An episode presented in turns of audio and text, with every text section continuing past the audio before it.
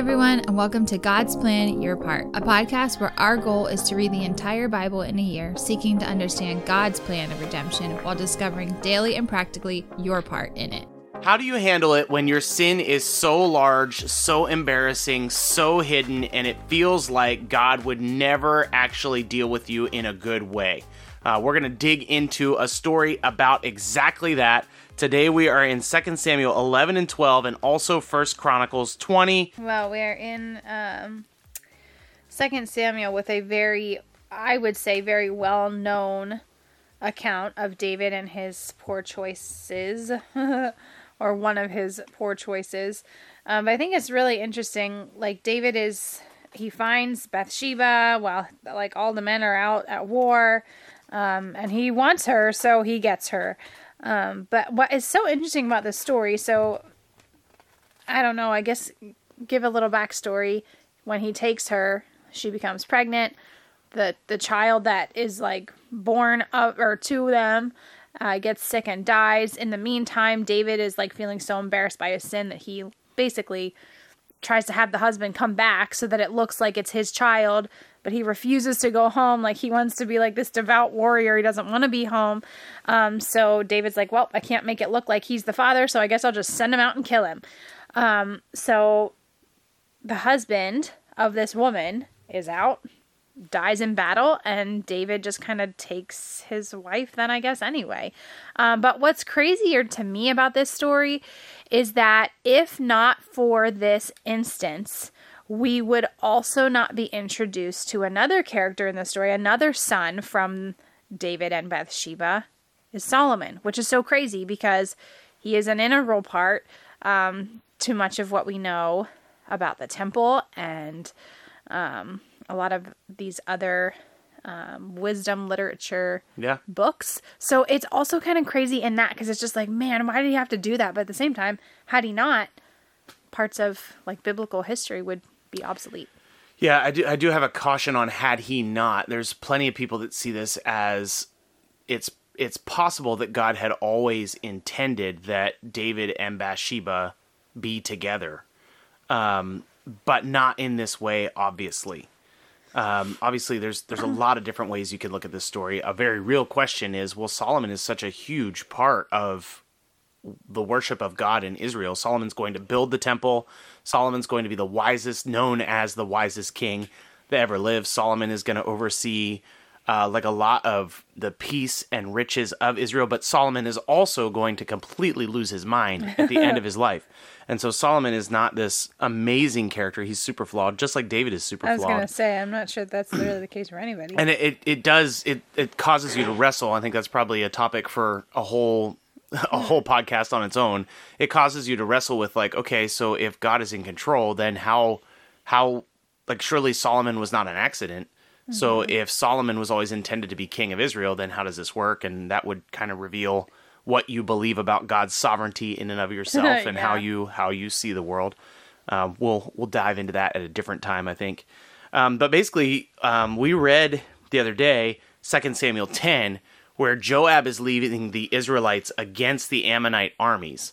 And so what the author is doing in 2 Samuel is he introduces that war with the Ammonites in 2 Samuel 10.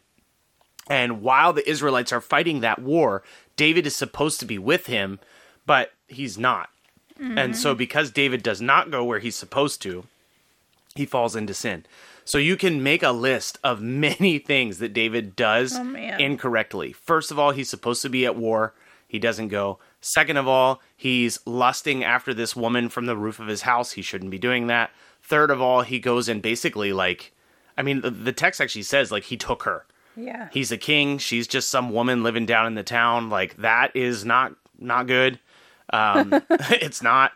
Uh, obviously, they have this sexual relationship that's not okay.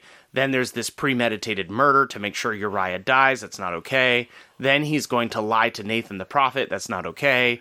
Like the list just goes on and, and on and, on and on. But isn't it funny though? Like sin does that to us, and that's just that's not unique to David at all. Like how many times have we found ourselves? I mean, anybody where one sin leads to another, and then before you know it, you're like wrapped up in this like awful place. Um, and I think that speaks a lot to Um, also, not being like really in tune with God either, and having Him as a like necessary, needed part of your day to day life. Um, because I think there's not really a whole lot of mention in this chapter at all of any reference to God or David seeking him out. It's funny though that once um, David kind of hits this low of lows when that baby is born, that is when he starts like dedicating a lot of his time fasting, praying to God. Um, we were talking earlier how so after that child did they did they give it a name? Like did we is there? I don't, I don't think, think, there we're is. aware of a name. No. Okay. Well, anyway, when that baby becomes like incredibly sick and something is like very wrong with it, uh, David kind of kicks it into full gear and is like, okay, I need to fast. I need to pray because I want this child to live. And we had talked a little bit about that earlier, um, because the outcome of that prayer and fasting was not what David wanted. Um, and I think that speaks to us a little bit. I know I had, huh, I had tried fasting last week um, for the first time, and it is like that is not an easy task for sure, and it requires a lot of discipline and like really focusing on prayer. And I think when you're in a situation like David's and you're fasting and praying, and the results are not what you expect, that would be like very humbling. Uh, there's a lot to be learned from this entire story and actually it's funny how you can read through the the full text of the Bible and you hit these lulls where it's like, I don't know, am I getting anything out of this? Uh-huh. And then you hit like two chapters where it's like, oh my goodness, there's so much packed in here. Mm-hmm. Um, so I, I do think the way that David handles uh, God's judgment is really interesting. A lot of times, the David and Bathsheba story, the sin gets a lot of attention uh-huh. and not the fallout. And so I do like that we're focusing more on the fallout. Basically, Nathan comes to David and confronts him um, David owns up to what he's done, and God says, "Hey, like I'm gonna forgive you. I'm gonna spare you. I'm not gonna demand your life right now, but the sword will never depart from your family." Mm-hmm. So God makes a judgment that is violence will be part of your lineage now, which was not what God had said from the beginning. God yeah. had said that you would have this um, forever kingdom and peace would forever be with you uh, if you listen to me. Mm-hmm. And so David did not listen to him. So now the sword is going to be part of his family. That does come true. We're going to see that as we read the narrative. Um, he says that this child is not going to live. We see that that happens. Mm-hmm. And David's response is really interesting because he goes straight to prayer. He fasts for seven days. He's taking this so seriously that the like the servants are afraid to tell him what has happened mm-hmm. um, because they're afraid of how he's going to act. So it's obvious that the servants at least thought David was praying in a way that he believed this child would be healed if that was what God wanted. Yeah.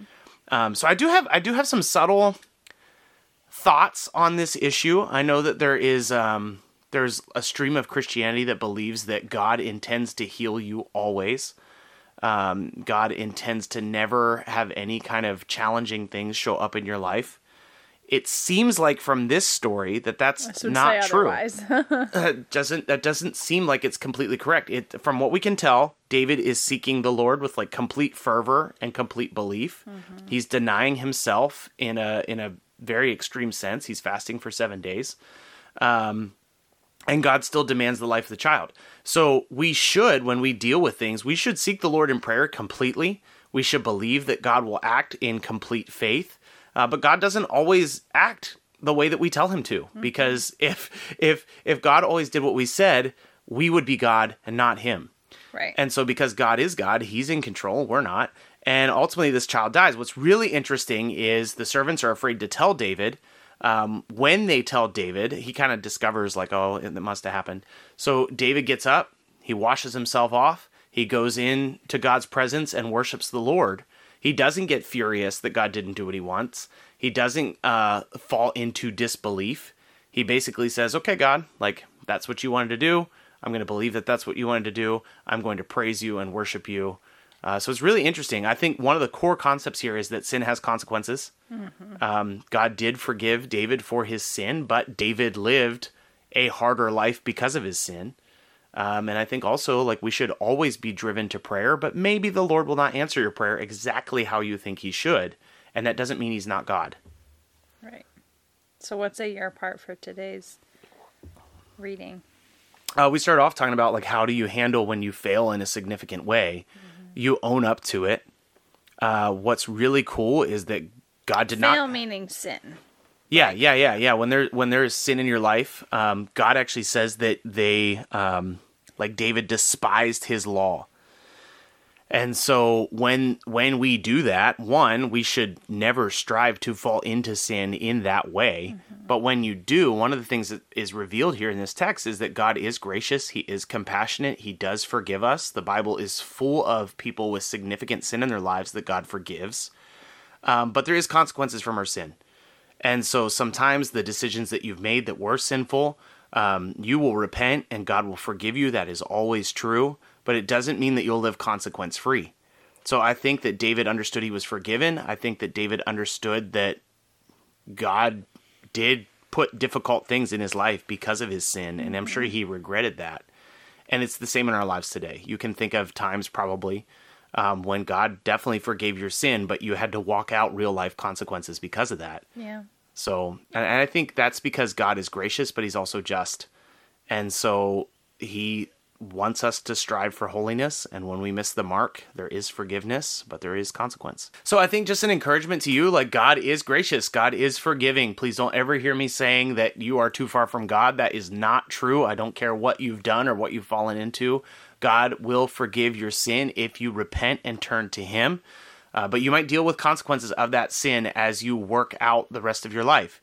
Um, but God, in His grace, He makes a way for us. He provides for us. He cares for us. And so I just, I just encourage you, if there is sin in your life, go to God for forgiveness, um, and then seek Him for provision as you walk as a follower of Jesus. I think it's really important. So we'll be back again tomorrow. We're looking at the Psalms. So we'll see you then.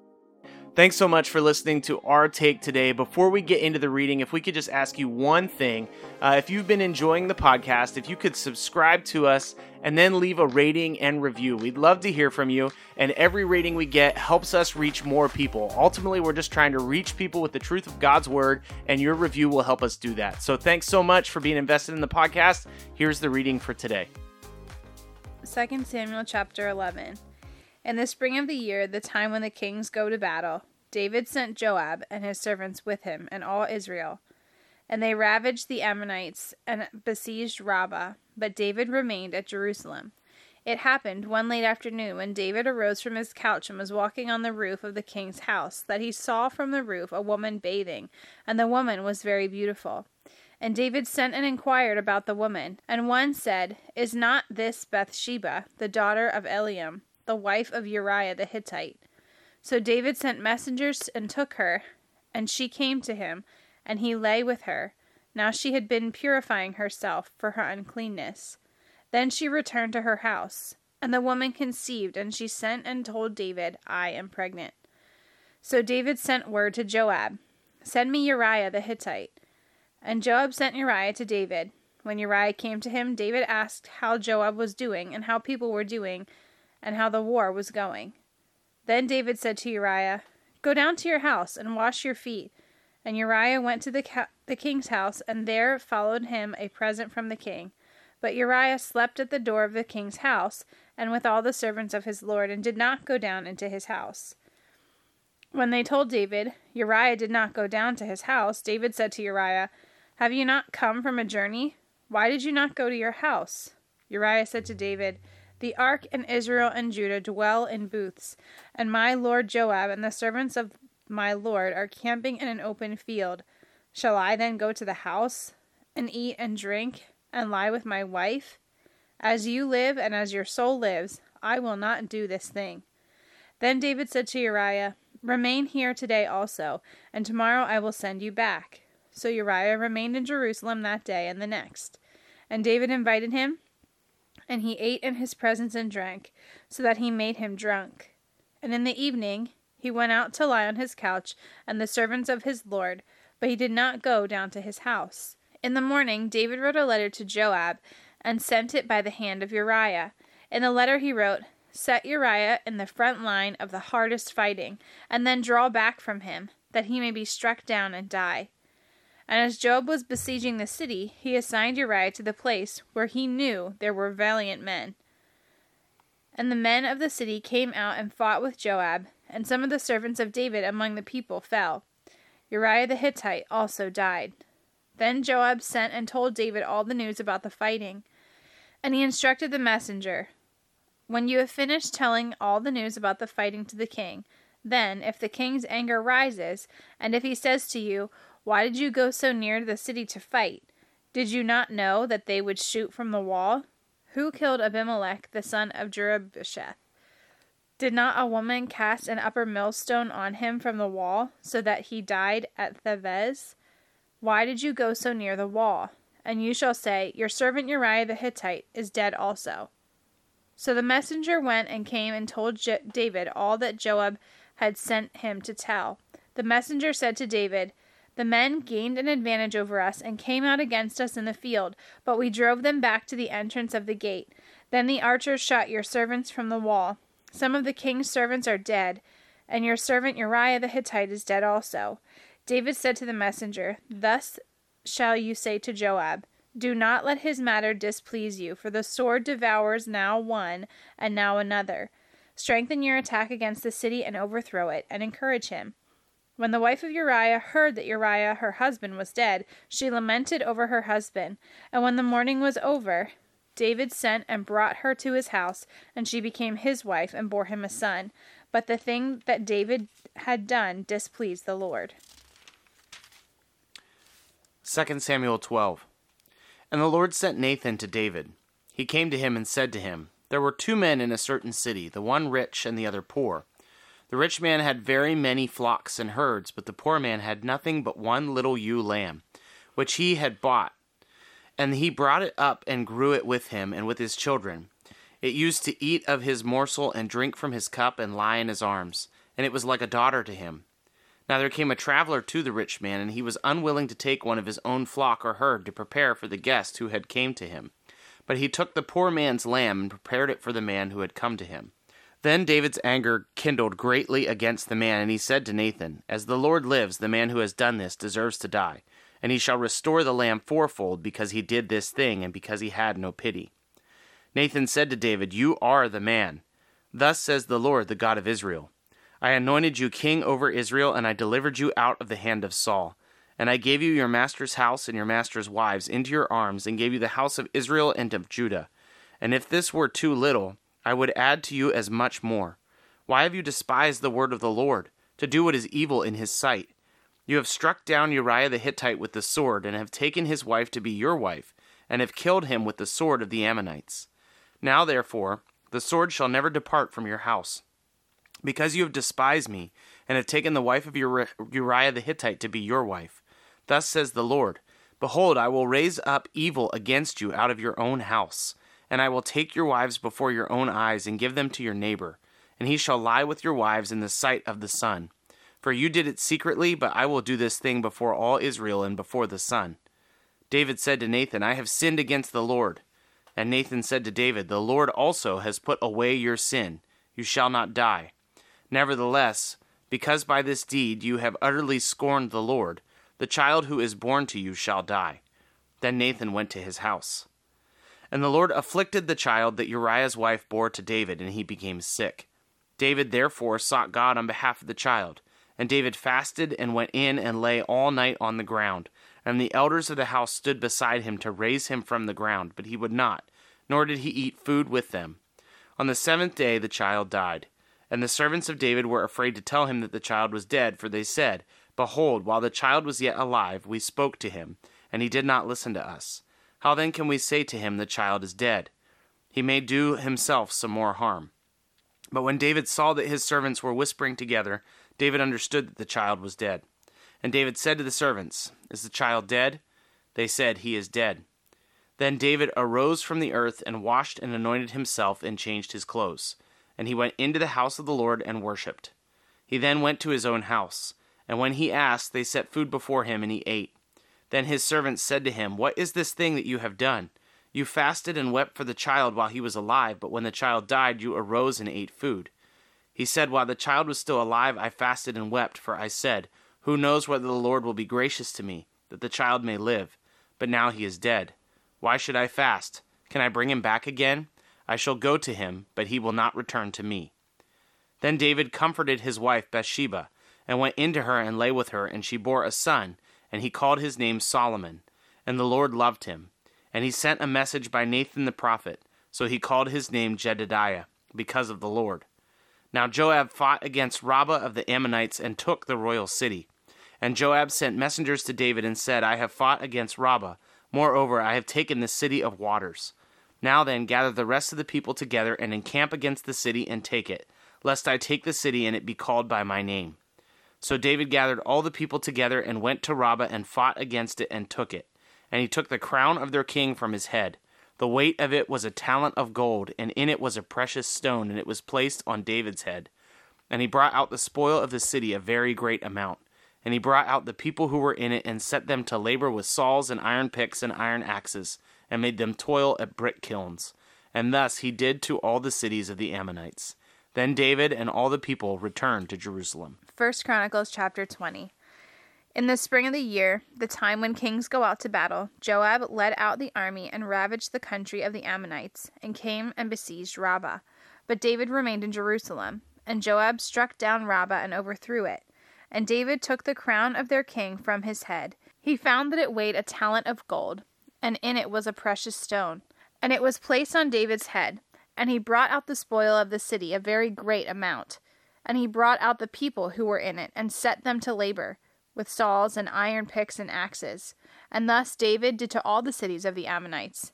Then David and all the people returned to Jerusalem. And after this there arose war with the Philistines at Gezer. Then Sibbecai the Hushathite struck down Sippai, who was one of the descendants of the giants, and the Philistines were subdued. And there was again war with the Philistines. And Elhanan the son of Jair struck down Lahmi, the brother of Goliath the Gittite, the shaft of whose spear was like a weaver's beam. And there was again war at Gath, where there was a man of great stature, who had six fingers on each hand and six toes on each foot, twenty four in number. And he also was descended from the giants. And when he taunted Israel, Jonathan the son of Shimea, David's brother, struck him down. These were the descendants of the giants in Gath, and they fell by the hand of David and by the hand of his servants. Thanks so much for listening to God's Plan Your Part. If anything stuck out to you, if you have any questions, or if you'd like to receive a Bible, you can email us at godsplanyourpart at gmail.com. Also, if you're enjoying the podcast, please consider supporting us through the link in our description. We love that you're on this journey with us, and we hope you have a great day. See you tomorrow.